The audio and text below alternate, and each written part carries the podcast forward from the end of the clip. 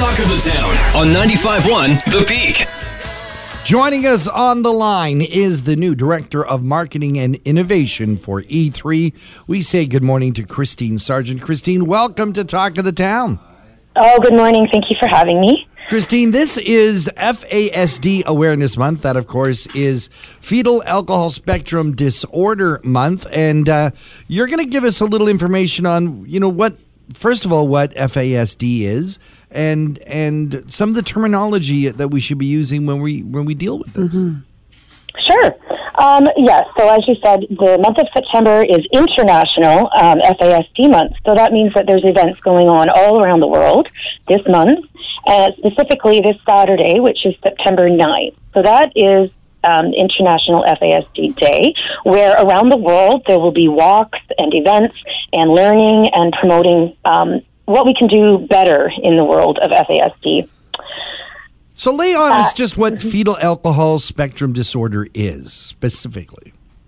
Well, it's just basically um, what what can happen to um, a fetus when it is developing uh, during the nine months. If it is exposed to alcohol, we know that the central nervous system is developing for the entire nine months, and experts agree that there is no safe level um, during pregnancy of alcohol. So obviously, our our normal uh, supports continue. Uh, we're supporting mothers and fathers and people with FASD.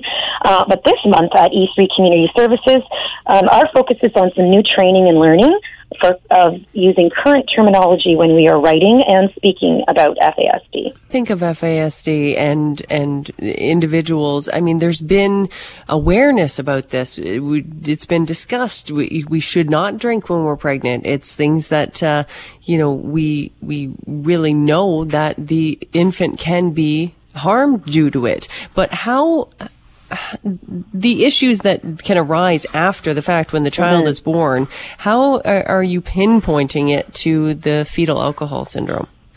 Well, we do have to. Rem- well, there's diagnoses, of course, um, and there's lots of um, indicators. However, um, when supporting someone with FASD, uh, we have to support people the same as we would anyone. We're encouraging strengths. We're encouraging tapping into their passions and their natural interests. People with FASD are resilient and have many strengths. So, what the focus should be is on interdependence with anyone we're supporting. Um, we always look at how can we get people to be as independent as they can be when in reality, focus should be interdependence. We all rely on others in some way or another. Um, none of us are completely independent in our lives, and that is okay, and that's a big message.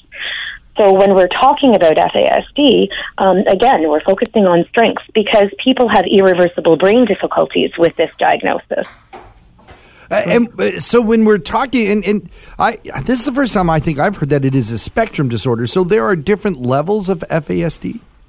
Absolutely. So it used to be called um, fetal alcohol syndrome. Right. Um, but we learned, uh, lots of learning, uh, thank goodness, going on that this is a spectrum. And there's a spectrum of um, brain difficulties and behavioral um, symptoms that could present because of FASD. So it is very much a spectrum. So what are the kind of supports that you are giving uh, folks who are on this spectrum?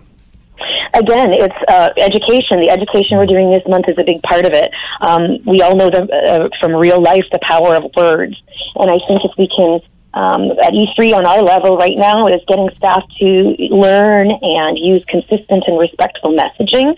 That's just going to contribute to greater learning and understanding, and in turn supports for people who have FAS. So specifically, what are the words that we have been using that we should not use, and what are some of the words that we haven't been using that we should?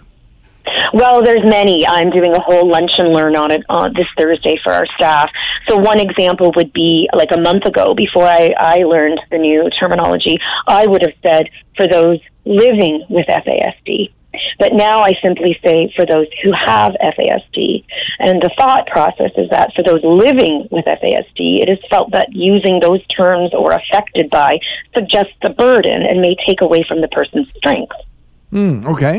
Hmm, okay. Are there any So other- we're learning as we go and we adapt our thinking, so too should our language adapt.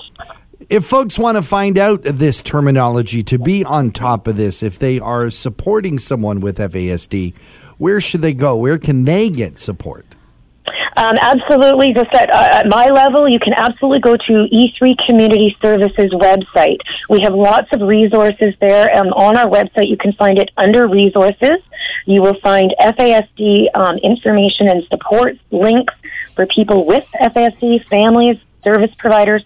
And today's topic will be there as well um, the current terminology for writing and speaking about FASD. Director of Marketing and Innovation for E3 Community Services. We've been speaking with Kristine Sargent. Thanks so much for joining us on Talk of the Town. Thanks so much for having me. Have a great day. Ninety-five 95.1 The Peak with John and Melanie.